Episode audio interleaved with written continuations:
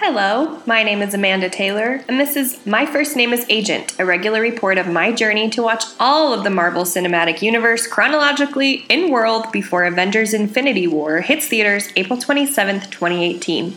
Today's topic Doctor Strange. This was my first time watching Doctor Strange, which was a fun experience in this giant marathon to see something for the first time that I had actually anticipated being kind of good. Yes, I am here referring to the Incredible Hulk. Oh my gosh, so terrible.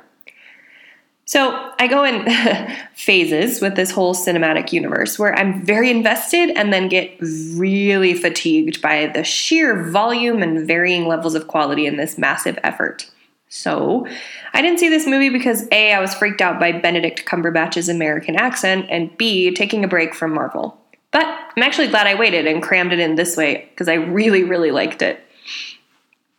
This is easily the best use of an infinity stone, where it actually comes in handy, is mystical and not weaponized, looks cool, and is, let's face it, my favorite color green. So, feminism in Doctor Strange. Tilda Swinton pretty much has no gender, but I think she counts as points for feminism, so let's talk about her gray area ancient one for a moment. I love how she never really smiles or frowns, but just has this unsettling, I know everything and you're throwing a tantrum vibe about her. It's so much fun and she is the best at it. It was fun to see her fight, it was fun to see her holding secrets. Just overall, I think she did a lovely job because she always does a lovely job. Rachel McAdams was also good in this, no no different from usual again.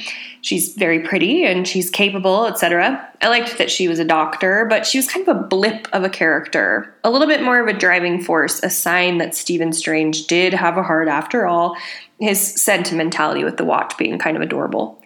There were also some nameless and lineless ladies in the bad guy group, so, you know, women, but also Nothing too progressive, especially considering how freaking recently this movie was made.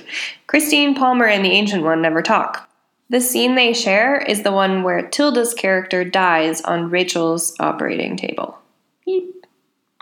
Doctor Strange is another one of those left field Marvel characters, much like Iron Man was 10 years ago, that I know nothing about. So, nothing about his origin was delightful for me to witness because I didn't catch any of the Easter eggs or benefit from fun reveals of important parts of his character, like the cloak, which reminded me of the carpet from Aladdin. That added layer being lost, though, did not make the movie any less fun for me, and I really enjoyed myself. So much of it was just trippy, inception like special effects, which were mind boggling, but a little much. So I enjoyed the fact that another big chunk of the movie took place in a very real world situation a hospital. The doctor part of Doctor Strange and seeing him as a know it all jerk was pretty comfy for me as a Sherlock fan, but it was jarring to see Robert Downey Jr.'s Irene Adler with my favorite Holmes. I absolutely love the way they cast spells and physically create magic in this movie. It reminds me of The Magicians and Sabrina the Teenage Witch. And those methods are things I've always preferred to the wand holding friends of ours. Nonverbal, very physical, dance like magic is just so cinematic and it's fun, fun to imitate, fun to watch. Although I'm sure they felt super ridiculous. Those are just kind of the perks of the job. I yelled out loud several times during this movie, and probably none louder than the credits scene, which revealed Chiwetel Ejiofor's character as having seriously lost his marbles.